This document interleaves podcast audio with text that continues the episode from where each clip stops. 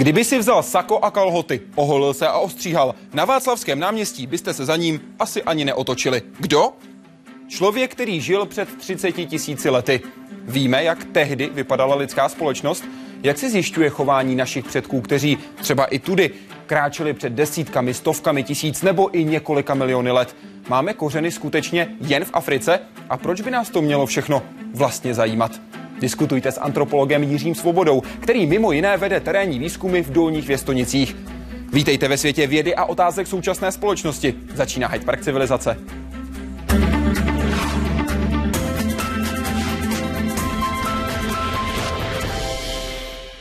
Pane profesore, vítejte, přeji hezký večer. Hezký večer. Přeji hezký večer samozřejmě i vám a rovnou vás beru na cestu lidskou evolucí. Člověk je v kontextu geologického času ještě celkem nový obyvatel naší planety. Poddruh Homo sapiens sapiens existuje sotva dvě stě tisíc let. Člověk zručný, vzpřímený, rozumný. Podle dřívějších teorií vedla evoluce přímou linku. Dnes by ji ale mnozí antropologové přirovnali spíš ke košatému stromu. Diverse family tree of uh, perhaps as many as twenty species or more, and more are being discovered uh, with new uh, fossil finds. Spousta týmů kope v terénu, spousta dalších týmů se zabývá analýzami v laboratoři, takže máme dneska poznatky, o kterých se nám možná před deseti lety vůbec ani nezdálo, že se k ním dostaneme. Nahlédli jsme jak do časových období vzdálených miliony let, tak jsme se dostali i do lidského genomu. Každý nový objev podrobuje původní teorii evoluce zkoušce, přepisuje a do Doplňuje její části. Například tuto ani ne metr vysokou kostru ženy našli vědci před deseti lety na indonéském ostrově Flores. Kita ketahui pada saat meninggal umurnya itu sudah sekitar dvacet pět až třicet. Kalau sakit.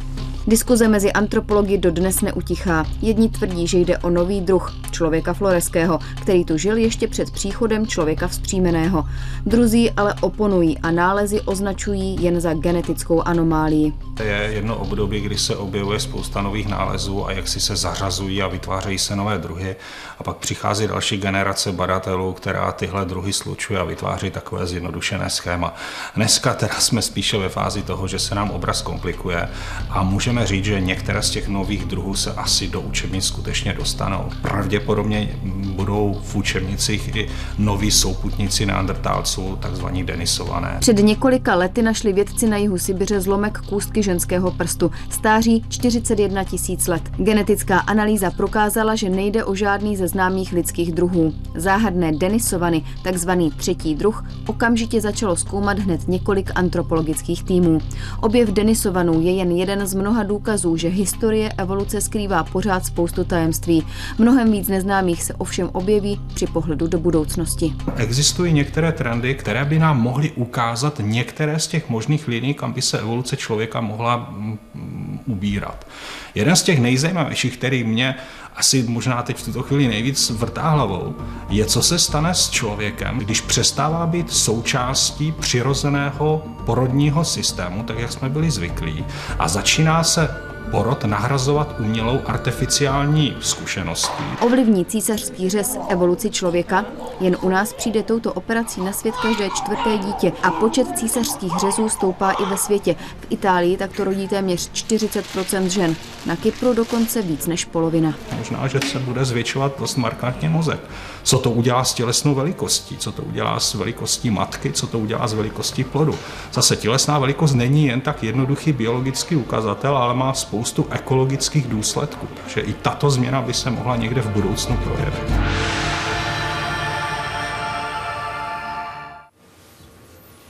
Pane profesore, kudy se člověk rozšířil po světě? Byla Afrika skutečně jediným prapůvodním místem života člověka? Pokud ano, tak proč se člověk neobjevil i jinde po světě? Tak tohle je otázka, kterou si lidé kladou hodně dlouho. Máte na ní odpověď? Mám. Myslím si, že ano, že ta Afrika to opravdu bude. Ale jenom bych chtěl říct, že dlouho předtím se hledal původ člověka spíš v Asii, že? Protože v Asii je obrovská, tajemná, zvláště v jejím středu. A vlastně teprve před necelým stoletím, před devadesáti lety, Raymond Dart, když objevil Australopitheka afrického, tak zahájil tu sérii výzkumů, které od té doby běží v Africe a které prostě se hromadí a kulminují a, a vyústují v tom, co dneska víme. Nebyl prvním rodilým Aziatem Homo erectus, člověk vzpřímený? Tak když bychom to brali, že se mohl skutečně on už vyvinout v Asii a že by teda byl původní Aziat, tak by se to takto možná dalo říct, ale jinak tím prvním migrantem, který vstoupil na asijskou půdu, by teda spíš podle současných představ byl Homo ergaster, že, kterého máme na území Gruzie, v Dmanisi, pokud budeme tenhle, tenhle ten pojem používat. Homo ergaster, vysvětlím, tedy člověk dělník. Člověk dělník, který by teda časově předcházel toho erekta. Ale vidíme z toho, že tady byly populace, které vstoupily na území Asie a mohly se tam potom už dál vyvíjet a stát se opravdu to, co říkáte, rodilými Aziaty. Homo ergaster, tedy člověk dělník, se ale částečně překrýval v jeho působení na planetě Zemi s člověkem vzpřímeným. Byť to podle vaší knihy Předkové bylo velmi těsně. Bylo to jedna celá osm až jedna celá čtyři milionu let, pokud se bavíme o člověku no. dělníkovi. Člověk vzpřímený jedna celá padesát pět milionů až půl milionu let. Mohli se čistě teoreticky potkat, fyzicky potkat? Určitě. Ale my tady narazíme zase znovu na ty problémy terminologické, že protože jsou, jsou badatelé, kteří dlouho, kteří budou řadit Homo ergaster do té skupiny Homo erectus v širším slova smyslu. Že? To je v podstatě novum, že byl vyčleněn, vydělen. Tady bychom mohli vzpomenout i vlastně, že, že náš krajan Vratislav Mazák je podepsán na tom jeho křestním listu dávném, že? Tohoto pojmu. Proč ne jinde než v Africe? Ta Afrika je opravdu zvláštní jako kontinent. Je to nutné říct, my někdy říkáme, že je to taková přirozená genetická laboratoř pro člověka. Netýká se to všech primátů. My dneska víme, že bouřlivý vývoj primátů byl právě v Eurázii, ale od určitého momentu, který bychom mohli datovat, tak zhruba těch sedm až šest milionů let, skutečně ta Afrika přijímá tou vedoucí roli a je to místo, kde i probíhá ten demografický vývoj lidský a odkud ty potom ty populace expandují ven, ty úspěšné populace. A tady se zdůrazňují prostě některé ty zvláštnosti afrického kontinentu, jako je a to, co se tam odehrálo v jeho klimatické historii a také ty populace, které primátů, které tam byly přítomné, na které ty klimatické změny působily, čili vzniklo tam jakési unikátní prostředí, které zřejmě ten proces celý akcelerovalo. Zůstaneme na webu. Tam si sáhneme pro druhou otázku od Tomina. Dobrý večer, pane profesore Svobodo. Očekává se nález v úvozovkách nového člověka, tedy další stupeň na známé stupnici opice Homo sapiens sapiens? Tak ty nálezy přibývají pořád, že? Ono je to i otázkou terminologie. My máme antropology, kteří uvažují v takových velkých skupinách, že? A máme antropology, kteří rádi vymezují nové a nové taxony, zvlášť potom, když je to jejich nález, nebo na něj můžou dát třeba své jméno. Takže je to i trošku subjektivní, tahle ta otázka, ale samozřejmě vidíme, že přibývají nové taxony a jenom třeba za posledních deset let nám přibylo jich několik hned. Sahelantrop, ororín a tak dále, bych mohl pokračovat. Homo floresiensis, teď ti denisované záhadní, že? Čili neustále, neustále přibývají nové taxony. A kdo byl podle vašeho názoru tím prvním začátkem řetězu, na jehož konci jsme my dnes? Byl to Australopithecus? No tak to bychom museli teďka až do, do vývoje, do vzniku života, že? Teď myslím, Protože... ty, ta přímá linie, hmm. přímá samozřejmě v úvozovkách, ze které vzešel ten současný člověk. No tak tady se asi podíváme na, co nám říkají genetikové o tom, kdy se oddělili podle analýz současné D N A, kdy se by se oddělila naše linie od našich nejbližších příbuzných žijících, že, což jsou šimpanzi. Kdy to bylo? A to bychom se dostali mezi šest až sedm milionů let. Do takového kritického období, já už jsem vlastně tyhle ty data tady zmínil, a tam někde teďka bychom museli pátrat, co tam máme za fosílie, že, co se tam dochovalo, a skutečně tam dneska jsou vymezené taxony, že? Jsou tam prostě určité nálezy, ke kterým budeme obracet náš, náš zájem. Že? A shodou okolností to souvisí i s tím, co tady bylo řečeno o těch klimatických změnách, které v té době taky probíhaly. Čili tady je to kritické místo, tam, tam je potřeba hledat. A tam už se také asi těžko hledá, protože když jste zmínil těch sedm milionů let zpátky, tak bychom se mohli posunout do Čadu, protože tam v roce dva tisíce jedna byla nalezená ano. lebka na severu Čadu, která byla definovaná jakožto část těla druhu Sahelanthropus chadensis. Chadensis. Chadensis, děkuji. No. Je to ten prvopočátek? No a teďka zase jsme u těch, u těch subjektivních otázek. Mohl by být, má k tomu všechny předpoklady. Má k tomu své stáří a mm, teď, když se podíváme na jeho morfologii, tak je tam, je tam celá řada progresivních znaků, že on má velmi vertikální obličej, má ale malý mozek. A samozřejmě jeho objevitel Michel Brunet, ten bude hájit představu, že to je skutečně ten, ten předek, od něhož vede linie jak australopitékům, tak potom k homo. Vy ale s ním souhlasíte nebo ne? Já bych potřeboval najít něco dalšího ještě. Aby bylo víc důkazů? Nebo abyste mohl tenhle ten jeden důkaz vyvrátit? Já bych, ne, vyvracet určitě ne. Buďme rádi, že ho máme. Zaplať pánbu za něj, tak to asi bych řekl. Ale chtělo by to víc ještě. Že oni potom následují další a další objevy, další a další fosílie, které všechny se tam pohybují v tomhletom kritickém období a opravdu nevíme uh, přesně, jak ty, jak ty linie tam potom mezi nimi vést. Kdy se pravěký člověk vzhledově velmi lišil od nás dnes a od kdy už jsou rozdíly minimální? Od kdy, pokud by se pravěký člověk upravil, bychom ho na ulici nerozeznali od nás? No tak ten... Uh, Ten vzhled, když bychom to brali, musíme se podívat jednak na postavu, jednak na obličej, na lebku, že? No tak to je ten náš taxon, který nazýváme Homo sapiens. To se dostáváme do jaké doby zpátky? Do doby dvě stě tisíc let, i když je nutné říct, že ty nejstarší nálezy asi ještě mají hodně těch, ar, těch archaických rysů v obličeji. Tomu se říká proto taky někdy Homo sapiens idaltu, že? Třeba nálezy z Herto. Oni mají skutečně, tom, ta morfologie obličeje by asi působila dost archaicky. Čím se lišila? Tak on má skutečně veliké ty nadočnicové oblouky, že ta lebka je velmi masivní, ale na druhé straně má e, i řadu e, znaků, které nám ho přibližují, to znamená, ona je veliká, objemná, vyklenutá vzadu, že ten týl je krásně vyklenutý. A celkově e, ta architektura lebky je moderní, ale jsou na ní, jsou na ní ty zděděné znaky, že, které tam jasně ještě existují. Vy jste sám zmínil Raymonda Darta, rok devatenáct set dvacet pět, hmm. kdy on definoval australopitéka jako opici s lidskými znaky. To byla tehdejší definice. No jistě, protože uh, on byl dlouho ten náš předek jenom tušený, že? Oni už v devatenáctém století Když se, když se navrhovaly ty evoluční teorie, tak oni sice měli teda jakési fosílie, byl jenom neandertálec, ale s tím se nepočítalo, oni ho tenkrát ještě moc z různých důvodů nebrali, taky jak kteří.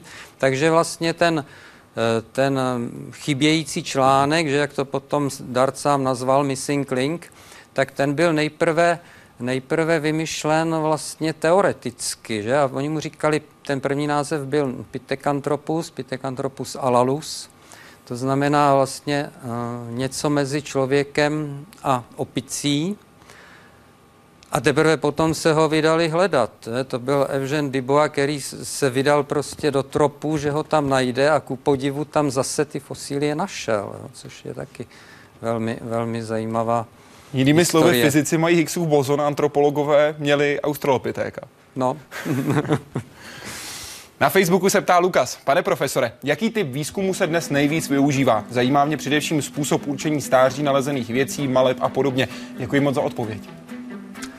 Tak, to je, to je dost složitá otázka. My se musíme, já bych spíš se k tomu zeptal, jaký výzkum teď je na mysli, že? Protože jednak je výzkum terénní, jednak je výzkum laboratorní. Tak to by se to asi dalo... Vezměme to krok po kroku. Nejdřív vyrazíte do terénu. Určitě. Tam se používají jaké metody výzkumu?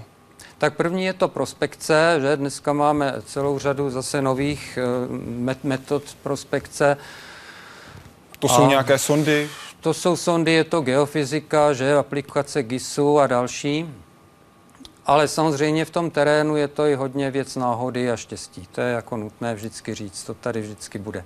A zůstává klasické kopání? A zůstává klasické kopání.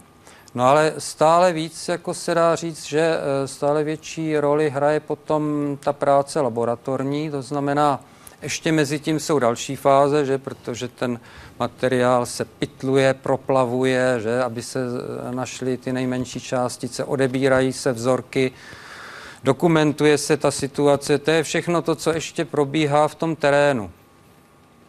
No a potom začíná ta laboratorní práce, kam už patří i to datování a e, modelování a e, ty rekonstrukce, které probíhají tam, a celá řada potom analytických metod, které nám mohou ještě o tom lidském chování říct víc.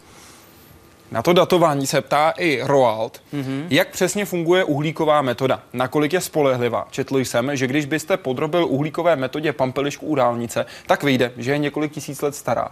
No, ono by to u té pampelišky vyšlo nějaké datum, že a bylo by tam plus minus tři sta let třeba, jo.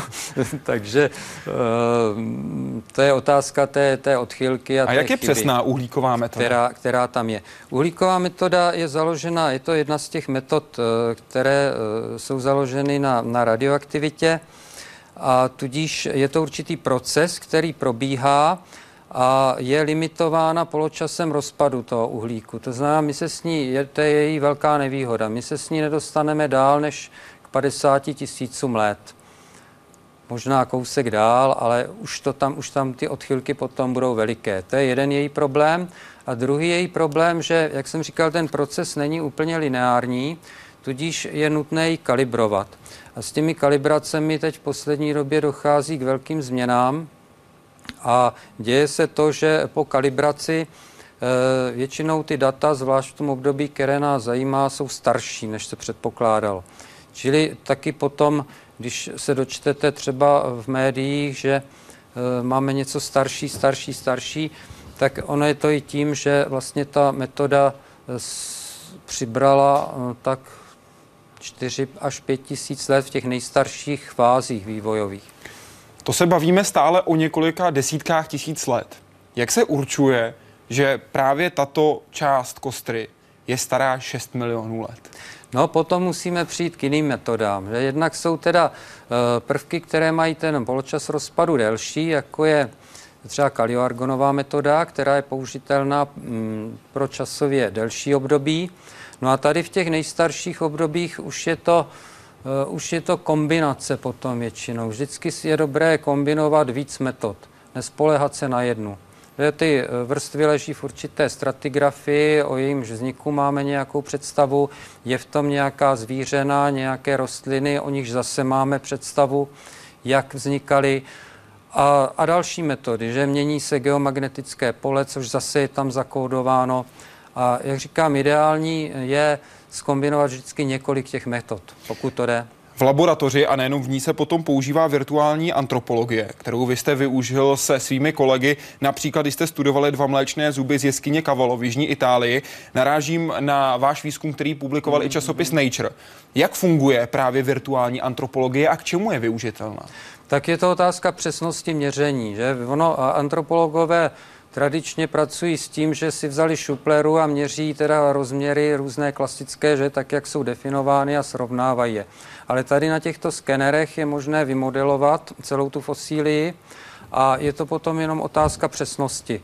Konkrétně tady u těch zubů šlo o tloušťku skloviny, jo, což je dosti důležitý prvek, pokud právě, to jsou delikátní potom už detaily na rozhraní neandertálců a moderních lidí.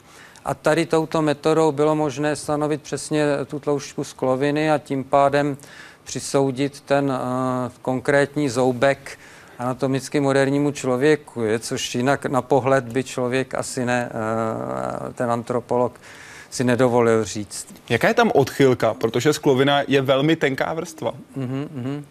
Když dokážete takto modelovat s jakou přesností, že dokážete odlišit moderního člověka od neandertálce, o kolik se tam liší ta tloušťka té skloviny? Já vám teďka číslo neřeknu. Řádově, řádově. To jsou, to jsou nepatrné rozměry, že? A stejně jste si jistí, že jste se trefili? Je to založeno na srovnávacím studiu, že tam ještě byl problém, že to byly dětské zuby, takže tam je to ještě všechno delikátnější. Proto byl, vz, byl vzat celá série těch, těch dětských zoubků, že? My jsme tam vložili naše nálezy z Dolních Věstonic a z Pavlova a je to postavené na srovnávání celých sérií. Jaký byl výstup závěrečný tohoto výzkumu? Ten závěrečný výzkum byl, že tyto zuby, které právě radiokarbonem, že? A tady teďka to, ta radiokarbonová metoda byla maximálně přesná z oxfordské laboratoře, která dneska je na špičce, tak by to byl, býval nejstarší nález anatomicky moderní na území Evropy. Čili proto ta věc byla tak důležitá. Že? Ono, o několik tisíciletí předcházely ty ostatní, jako je Pešteraku, Oaši a další. No a e, tak byla vzat, byly vzaty všechny zoubky z té doby, které byly k dispozici a byl proveden tady tenhle ten výzkum a e, bylo prostě, závěr je, že je moderní, jo, což je velmi zajímavé. Nehledě na to, že se asi ukázalo teda také v důsledku, že tyto dvě skupiny lidí se dostali do kontaktu, že tam proběhlo no, určité ovlivnění těchto dvou kultur. To z toho vyplynulo. Dalo by se říct, že spolu třeba obchodovali? Že tam byla takováto vazba? Tak ono je vždycky velice těžké říct, co ty, co ty, co ty dvě populace, které se potkaly, co oni, co oni začali provádět. Když si vezmete, kolik, tady se musíme pojat na analogie, co se stane, když se, když se potkají dvě, dvě různé populace. Těch analogií máme plno, že z období kolonizačního, z nedávné minulosti. A ono opravdu, ty vztahy mohly mm, probíhat různě na různých místech. A, a byl jako... to i v jejich případě takový civilizační střet, jako například po objevení Ameriky Krištofem Kolumbusem, protože tam se střetly dva úplně jiné světy. Odlišný životní mm. styl, odlišná historie, odlišný přístup k životu. Bylo to u moderních lidí a neandertálců taky takový rozdíl, nebo jenom vypadali fyzicky jinak, ale ten životní styl byl podobný? No já si myslím, že tady hraje dost velkou roli to, že vypadali skutečně jinak. Jo? Oni opravdu na pohled se lišili jak postavou, tak v obličeji. Čili bych řekl, že ten rozdíl byl ještě větší, než mezi, když, když teda Evropané připluli do Ameriky, protože opravdu byl fyzicky patrný.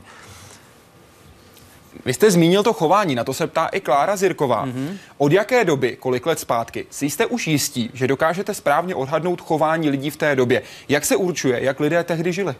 No, pokud jde o to chování, tak to je nutné skutečně dedukovat. A sice z nějakých situací, které potom rozkryje archeologický výzkum a které jsou dokumentovány v ploše. A v těch, v těch plochách my teda vidíme ideálně, když je tam nějaké ohniště, jsou tam nějaké zbytky výroby, zbytky sídlení, dejme tomu zbytky vaření. A to už je teda určitá plocha, na které můžeme rozvinout tyhle ty debaty o chování. Ale většinou je nutno přiznat, že si vypomáháme etnologií nebo třeba pro ty starší období chováním primátů a z toho si bereme analogie. Do jaké míry ty analogie jsou správné nebo ne, to je zase druhá věc, protože my skutečně pro tyto lidi žádnou analogii živou nemáme. A dá se tam dát ta časová hranice? Kolik let zpátky jste si alespoň s určitou mírou pravděpodobnosti jistí definicí chování? No tak pokud jde o ty interpretace třeba archeologického záznamu, no tak my si nemůžeme být, taky záleží, ta otázka bych chtěla asi trošku specifikovat, že jaké chování konkrétně, protože něco jiného bude to, co můžeme logicky dedukovat, jako je třeba obživa nebo základní aktivity, výroba nástrojů, ta je jako dobře doložená, třeba protože kamenných nástrojů je všude plno.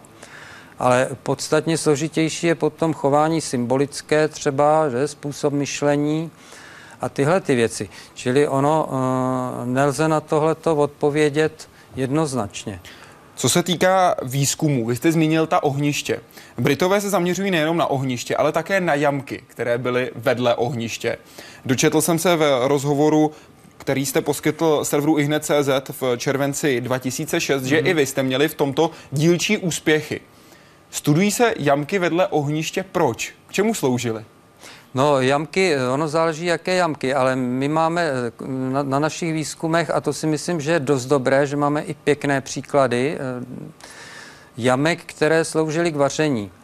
Protože v té době nebyly nádoby, že? Nebo aspoň kontejnery samozřejmě nějaké byly, ale ne nádoby, v kterých byste mohli vařit. Ty kontejnery být musely, ale byly z kůže, z košíky a tak dále. Takže předpokládá se podle etnologických analogií vaření v jamkách, v těch e, nějakých kožených vacích. No a do těch jamek se vrhají e, rozpálené kameny z ohnišť a taky tam potom najdete zbytky rozlámaných kostí. Je? A my jsme třeba na našich výzkumech skutečně našli takovéto jamky toho typického tvaru a třeba i vedle ležela hromádka těch přepálených přepálených kamenů, že, které e, slouží k tomu, že tu m, vodu m, přivedete do varu a tohletou metodou se dá udělat nějaký bujón, jo, nebo nějaká polívka, která v chladném prostředí je vítaná určitě. Našli jsme kořenové tkáně a zbytky semen, hmm. tedy rostlinné tkáně, které jsou staré třicet tisíc let. Jo. Takhle dlouho vydržely? Ano, samozřejmě zase je to otázka podmínek, které jsou v té dané kulturní vrstvě. Toto se podařilo a dokonce se našly i tkáně, které jsou evidentně drcené. Drcené na drticích kamenech. Takže nějaká kaše? Kaše. No, takže to je důležité, protože většinou ta představa je, že v těchto dobách, o kterých mluvíme teďka, mluvíme o nějakých třicet až čtyřicet tisíc let třeba tady u nás ve střední Evropě. Takže v té době ti lidé byli především masožravci, že to byli specializovaní lovci. No a my tady dokládáme, což je celkem logické, že tady musela být i strava rostlinná, která je potřeba, zrovna ta kaše třeba pro děti, že, které ještě nebudou po odstavení hnedka se zakusovat do masa. Čili chybělo by nám ta rostlinná potrava. A ty doklady se začínají objevovat a dokonce máme i doklady drcení, že, jejího. Byli naši předci kanibalové, pane profesore? No, já bych to řekl takhle. Podívejme se na, na nás a zeptejme se, jestli jsme kanibalové nebo ne. Vždycky se nějaký takový příklad objeví, že? Může to být hladomor na Ukrajině třeba, anebo to buď teda z nutnosti, anebo to může být patologické, že? Čili i dneska jsou ty případy. Samozřejmě právě tak byly i v minulosti. Co je tady zajímavé, jsou otázky potom třeba různého rituálního kanibalismu, ale zase já bych nikdy ty otázky takhle nezobecňoval, jestli byli naši předkové kanibalové. Samozřejmě mezi těmi minulými populacemi jsou takové, které kanibalové byly. Jsou lokality, kde to lze doložit vysloveně na štípání lidských kostí, na řezech, které na nich jsou. I když zase my zatím nemůžeme doložit, že opravdu to maso lidské snědli. Jo? Že to nebylo z nějakých rituálních důvodů například? No to právě mohlo být, ale nemuseli to sníst. Jo? Ta, ta konzumace doložená není, pokud to nedokáže v budoucnu nějaká izotopová analýza. Jo? To se týkalo jakého stádie vývoje lidí, případně jaké větve? To šlo o neandertálce? Je to, je to na několika neandertálských lokalitách, jako je Krapina, El Cidron a další. Asi nejčastější. Uvažuje se o tom i v jiných případech a uh, asi by bylo spíš podivné, kdyby v tom obrovsky dlouhém období, o kterém mluvíme, k tomuhle jevu nedocházelo. Čeští vědci se zaměřují i na neandertálce. Pojďte se podívat na to, jak se výrazně zapojili do výzkumu, který hodnotí a také vznáší další otázky, proč neandertálci vlastně vyhynuli. Neandertálec, evoluční bratranec moderního člověka. Minimálně deset tisíc let žil současně s našimi prapředky.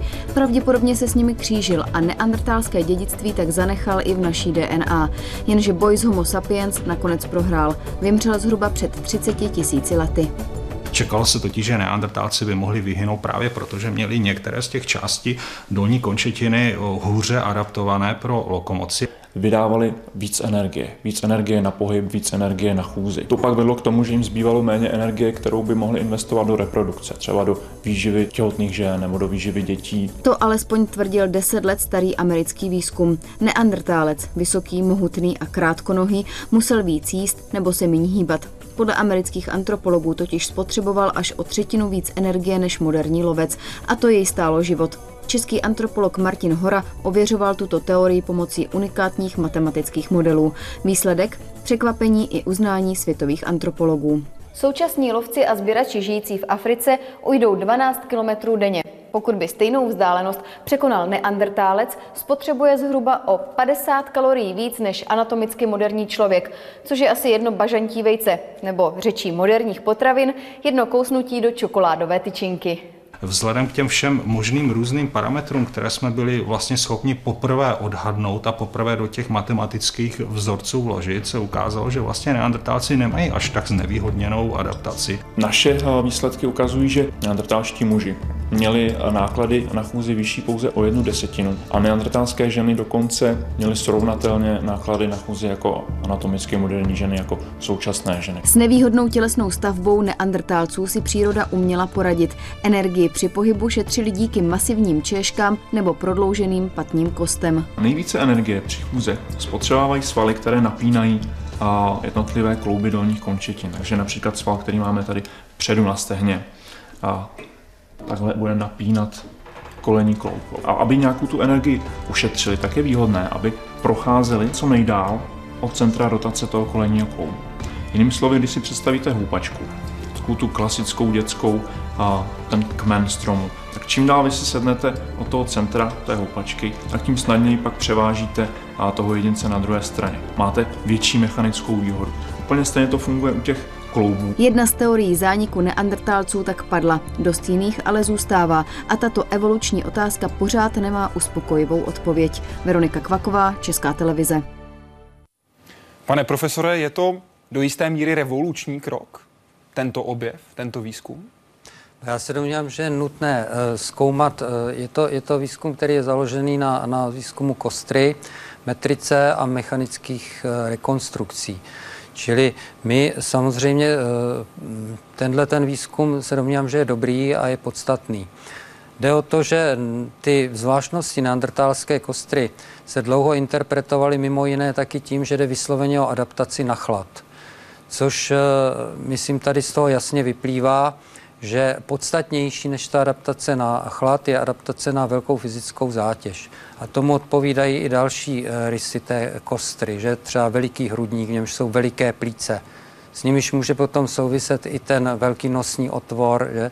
Čili je to prostě velká zátěž, kterou to, kterou to neandertálské tělo bylo nutné, bylo nutné, muselo podstupovat. Čím to, že právě neandertálci se museli vyrovnat s takovouto změnou, že právě na ně dolehla ta potřeba být fyzicky zdatnější než jejich předci? On možná ten chlad to taky trošku způsobil na počátku při těch prvotních jejich adaptacích v Evropě, protože oni tady byli v době, kdy skutečně ty, uh, ta ochlazení byla čím dál intenzivnější. Oni to přečkali, ale na nich je zajímavé to, že oni tady potom přečkali stejně úspěšně i ta teplá období, která byla mezi tím, a kdy vlastně teplota byla uh, lehce dokonce vyšší než v současné době a zase to přečkali. Jo? Čili ta teorie o tom chladu může mít svoji uh, roli, ale, ale nevysvětluje všechno. A ta vysoká zátěž může souviset i s tím, že oni třeba byli schopni navštěvovat vysokohorské jeskyně v Alpách, což je zajímavé, že ve výškách dvou, dvou a půl tisíc metrů.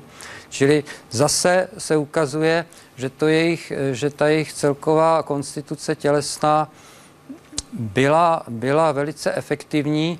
No a asi to i pocítili ti moderní lidi, když sem přišli do Evropy. To byl také důvod, proč se sem dostali později?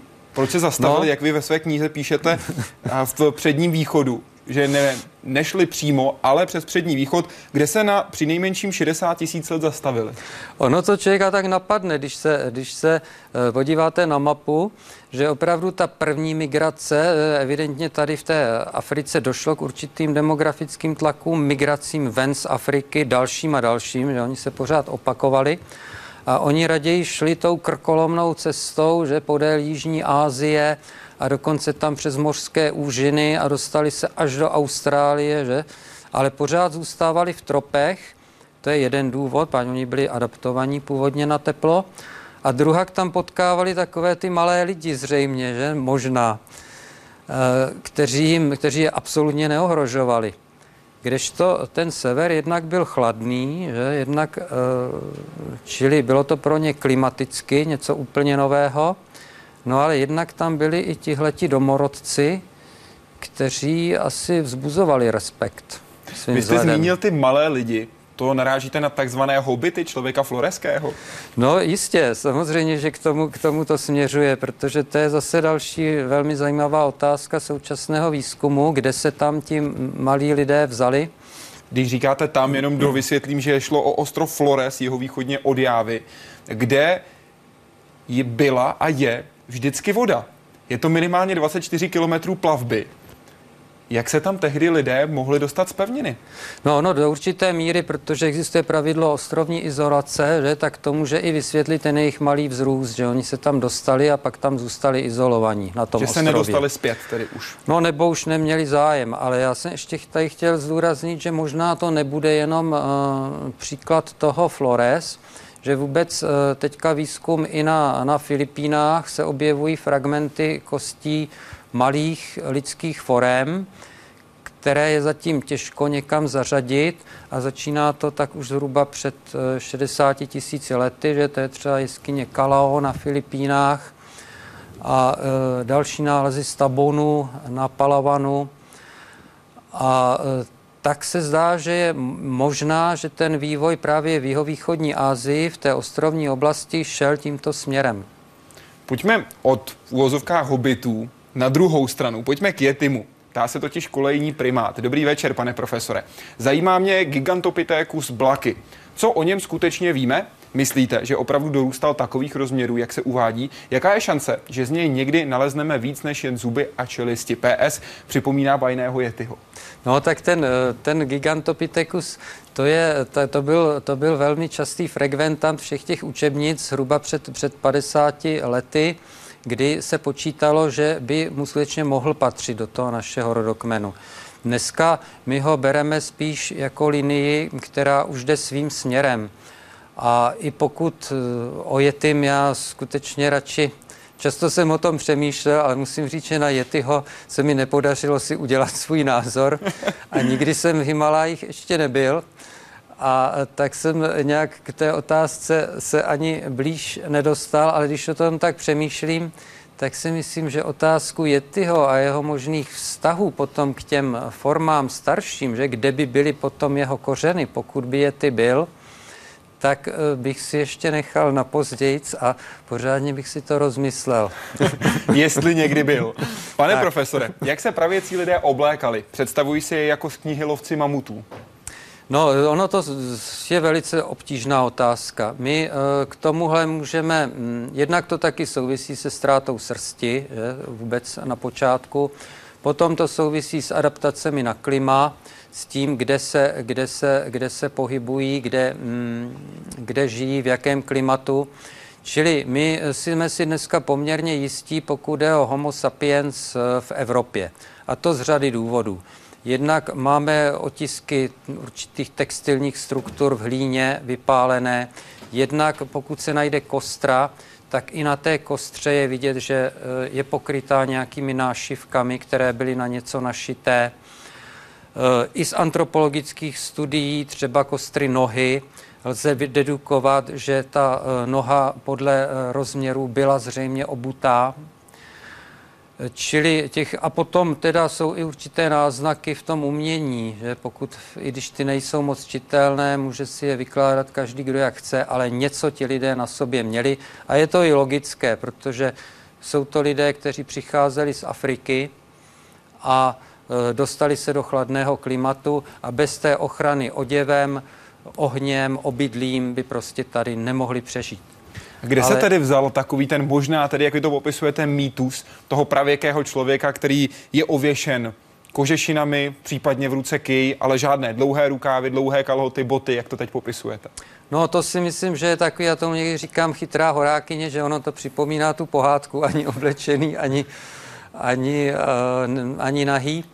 A je to typický projev, si myslím, takových těch evolucionistických představ, že na počátku ten člověk nemá nic, na konci už má všechno, že je oblečený a tak na půl cesty bude tak jako napůl oblečený a napůl neoblečený. Ale ono to nedává žádný smysl, jo? Protože to, co by měl na sobě, že by tady z něj vlály nějaké cáry, to by mu nepomohlo, to by mu překáželo v pohybu. A my naopak vidíme, že všechny ty lidské adaptace jsou vysoce funkční. Jinak by prostě ti lidé nepřežili. Pane profesore, znovu se otevírá jeskyně Altamira. Byl jste v ní osobně. Čím je tak unikátní? Obáváte se, že bude davy turistů opět poškozena, neskončí jako Lascaux? Jo, měl jsem to štěstí, byl jsem z ní tuším v roce dva tisíce, předtím, než byla uzavřena. E, Mezitím byla vybudována, nebo tenkrát už vlastně v tom roce dva tisíce už, už voněla novotou ta, ta kopie. Uh, unikátnost její, tam je zajímavá totiž ta věc, že ten sál, uh, v němž jsou ty býci, on to člověk si neuvědomí, když to uh, vidí na reprodukcích, má strašně nízký strop, jo? Takže člověk, aby vůbec to přehlédl, tak se musí skrčit. A teď se dívá nahoru na ty býky, které skutečně unikátní jsou, protože je málo jako maleb, které by byly tak barevné a současně dynamické. Skutečně tam člověk vidí v těch býcích, že ten, ten pohyb a tu sílu toho zvířete, to, to tam v té kresbě je. A tak je to... pravda, pane profesore, že tyto býky objevila osmiletá Marie? No říká se to a je to hezká historka. Jaký je ten příběh od začátku do konce? On, její otec tam prováděl výzkum, že, a to je zajímavé, když on se asi zabral a, a kopal a hrabal, tak se ho vůbec nenapadlo, že by se mohl podívat nahoru, že? Podívala se nahoru ta holčička a uviděla tam, uviděla tam ty býky. No a pokud jde o to, o to poškození, tak já si myslím, že tam hlavní problém skutečně je nízkost toho, nízkost toho stropu. Obáváte se, že by mohl vzniknout stejný problém, jako je u jeskyně Lascaux? No, tak tam ještě potom byly ty různé ty plísně, houby a to, co tam přineslo zvýšení vlhkosti, že? Protože když tam prostě proudí davy turistů, které všechny dýchají, že? Tak tam prudce stoupne vlhkost a potom různé mikroorganismy se objeví na těch stěnách a samozřejmě tohleto je, je potom nebezpečné. No. Takzvaná Sixtínská kaple pravěku se teď otevírá jenom několika návštěvníkům. Podle těch posledních informací by od března do srpna mělo mít možnost navštívit jí sto devadesát dva lidí, pět každý týden, tak aby vědci mohli zkoumat, jaké dopady to pro jeskyni bude mít. Budou vybráni z těch, kteří půjdou do té novou jeskyně, jak vy jste zmiňoval, do té makety. Podle vašeho názoru dá se na tomto vzorku skutečně relevantně určit, jaké dopady případné otevření Altamiry hmm. davům turistů, protože ty tam rozhodně budou přicházet, by mělo? Ale tak uh, ono i předtím to bylo tak, že do té Altamiry se chodilo na zvláštní povolení. Ano, tam byl pořadník na tři tam roky. Tam byl pořadník, no. A to tež bylo v Lascaux, že? Zase ale pořadník. Ani v jednom případě to nedělalo v uvozovkách dobrotu. No, uh, ty jeskyně, když byly objeveny, tak byly otevřeny normálně, že? Do Lascaux skutečně proudili davy lidí a teprve, když se objevilo to... Uh, tady tohle, toto poškození, no tak se, se, se udělal stop, že, a potom, potom je to teda ten pořadník, že podává se žádost a e, dostanete termín a musíte tam skutečně přijít v tu chvíli, kdy, kdy ten termín je. Jdeme za českým výzkumem a za velkým českým objevem. Pane profesore, jak unikátní je Věstonická Venuše z celosvětového hlediska? Kolik je let a máme nějaký vzácnější antropologický nález, který pochází z našeho území, než je právě ona? No tak já bych tady jenom si dovolil to trošku upřesnit, já bych spíš řekl, že ona je archeologický nález, že? Protože je to artefakt. Její unikátnost si myslím, že... Mm, skutečně tady je a to je v té jednoduchosti, v jaké ona je zobrazena a v té síle toho výrazu. Jo. Je to ta stylista a proto ona nás neustále oslovuje a nejenom nás, protože My máme i ve Věstonicích řadu takových méně dokonalých ženských zobrazení, na nichž je vidět, že ten autor imituje tuhletu, tuhletu klasickou postavu. No a její skutečně světová unikátnost je v tom, že je z vypálené hlíny, protože ty ostatní Venuše, evropské nebo i asijské, jsou buď z měkkých kamenů nebo z mamutoviny. A tohle to je zároveň doklad toho, že v Dolních Věstonicích se poprvé vlastně vypalovaly figurky z hlíny. To je světový unikát, kterého bychom si měli vážit, je, že v České republice máme tuhleto prvenství. Často se mluví o Dolních Věstonicích. Co ale další lokality jsou u nás? V čem jsou případně unikátní? Tak ty velké lokality, které jsou unikátní v tom, že jsou to velká tábořiště, kde máme i umění, máme tam doklady potravy, máme tam velké mamutí skládky, máme tam i ty antropologické nálezy, že jsou tam kostry, tak ty jsou tři, to je Dolní Věstonice, Pavlov a Předmostí. Ale mimo, ní, mimo ně je celá řada menších, které ten obraz dokreslují, a já bych jako nechtěl říct, že jsou méně významné, protože nás, když zajímá, jak se lovci pohybovali na našem území, tak my samozřejmě potřebujeme vymapovat všechny ty, ty lokality. Když jste zmínil Předmostí u Přerova, to je zmiňováno jako centrum evropské populace v době kamenné, protože se tam do toho dochovalo spoustu.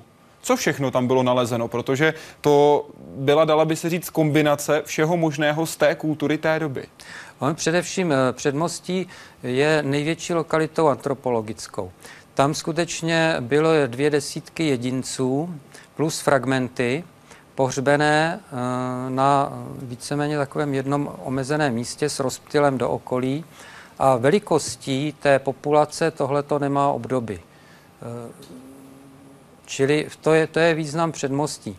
Jinak ty ostatní prvky té kultury, to znamená, že jsou tam velké skládky mamutích kostí, že jsou tam umělecké předměty, řezby mamuta, že ryti na ženy.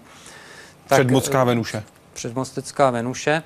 Tak to je dobře srovnatelné s Dolními Věstonicemi, i to datování je podobné a zdá se, že ty, ta dvě sídliště nějakým způsobem souvisela, i jsou v takové určité vzdálenosti, kterou když potom protáhneme dál, tak se dostaneme na Dunaj do, do Rakouska, že, kde jsou zase také podobné ještě lokality.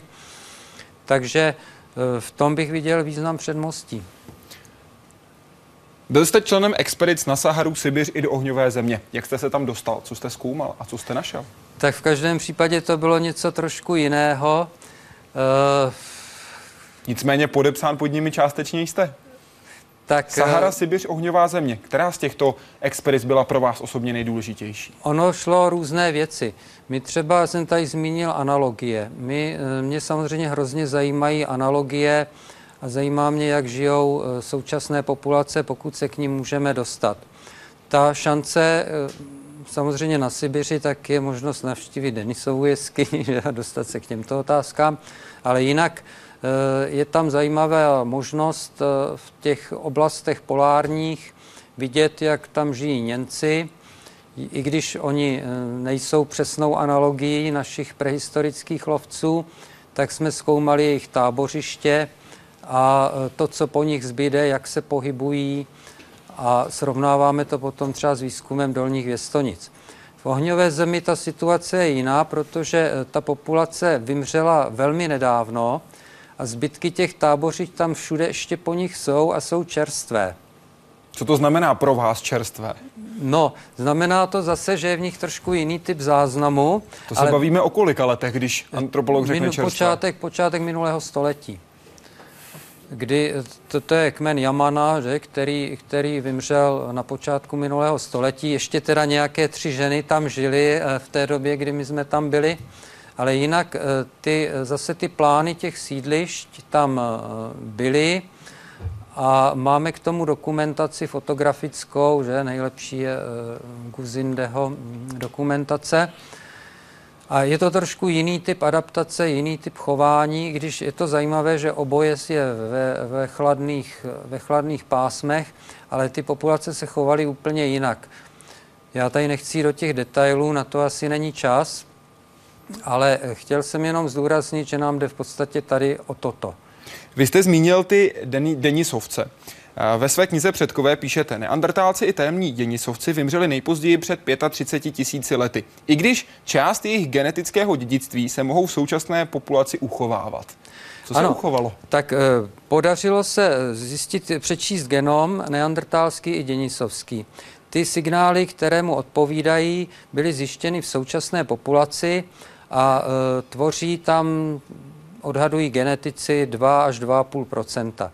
Zajímavá je jedna věc, že se neobjevují v Africe, možná bude nějaká výjimka, ale normálně se v Africe neobjevují, což je logické, protože ta populace zřejmě moderní, která se šířila z Afriky ven, tak narážela na tyto domorodce, mohla se s nimi částečně mísit a uchovala ten, ten genom, nebo jeho části spíš, části, že? Ale co je zajímavé, že tohle ten signál nacházíme zase tam, kde si v jihovýchodní Asii, což je podivné, že? Protože zóna neandertálská je eurazijská a jaká byla zóna denisovská, to si nedovedeme ani představit. Spousta překvapení ještě možná čeká.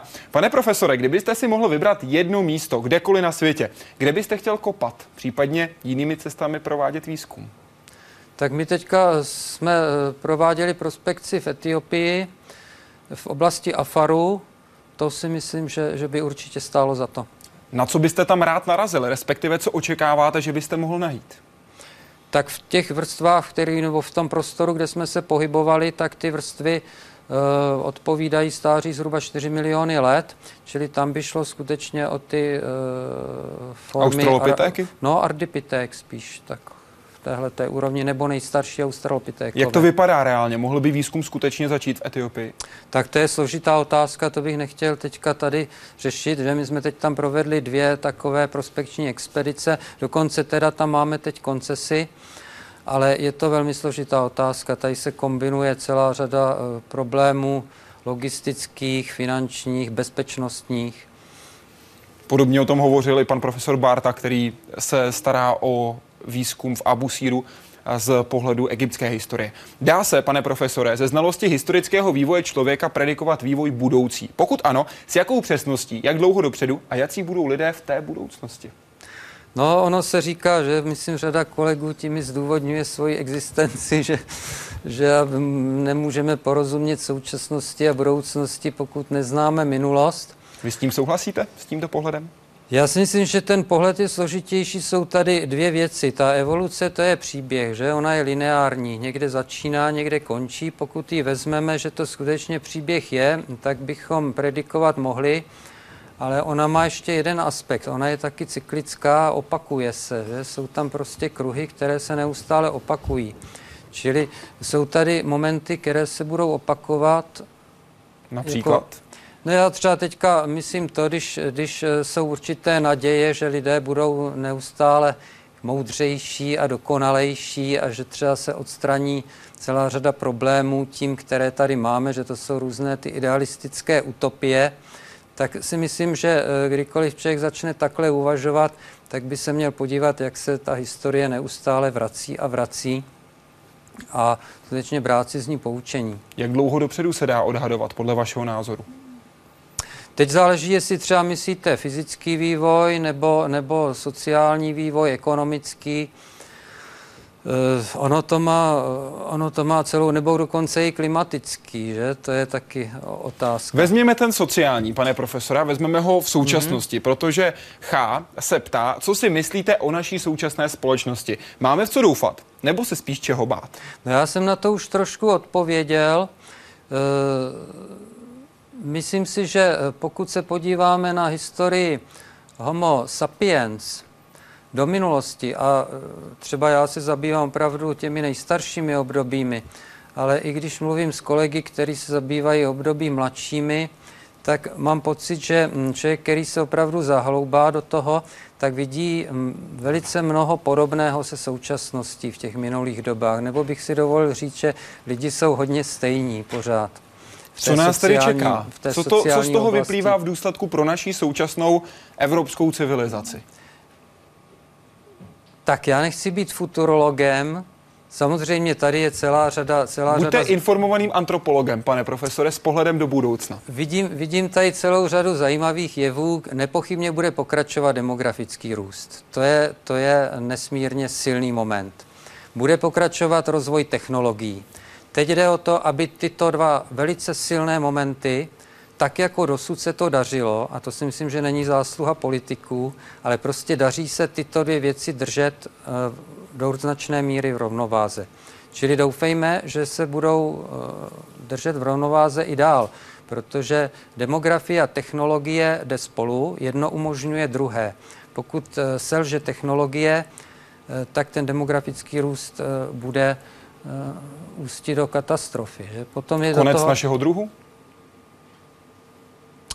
No, to, tomu bych se radši, to je přímá otázka, to už záleží potom na scénáři konkrétním té situace, že, který se může různě opakovat.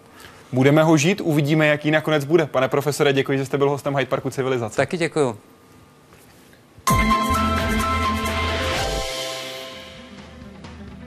A jsem samozřejmě rád, že i vy jste byli s námi, tedy s Hyde Parkem Civilizace. Teď vám přeji hezký večer.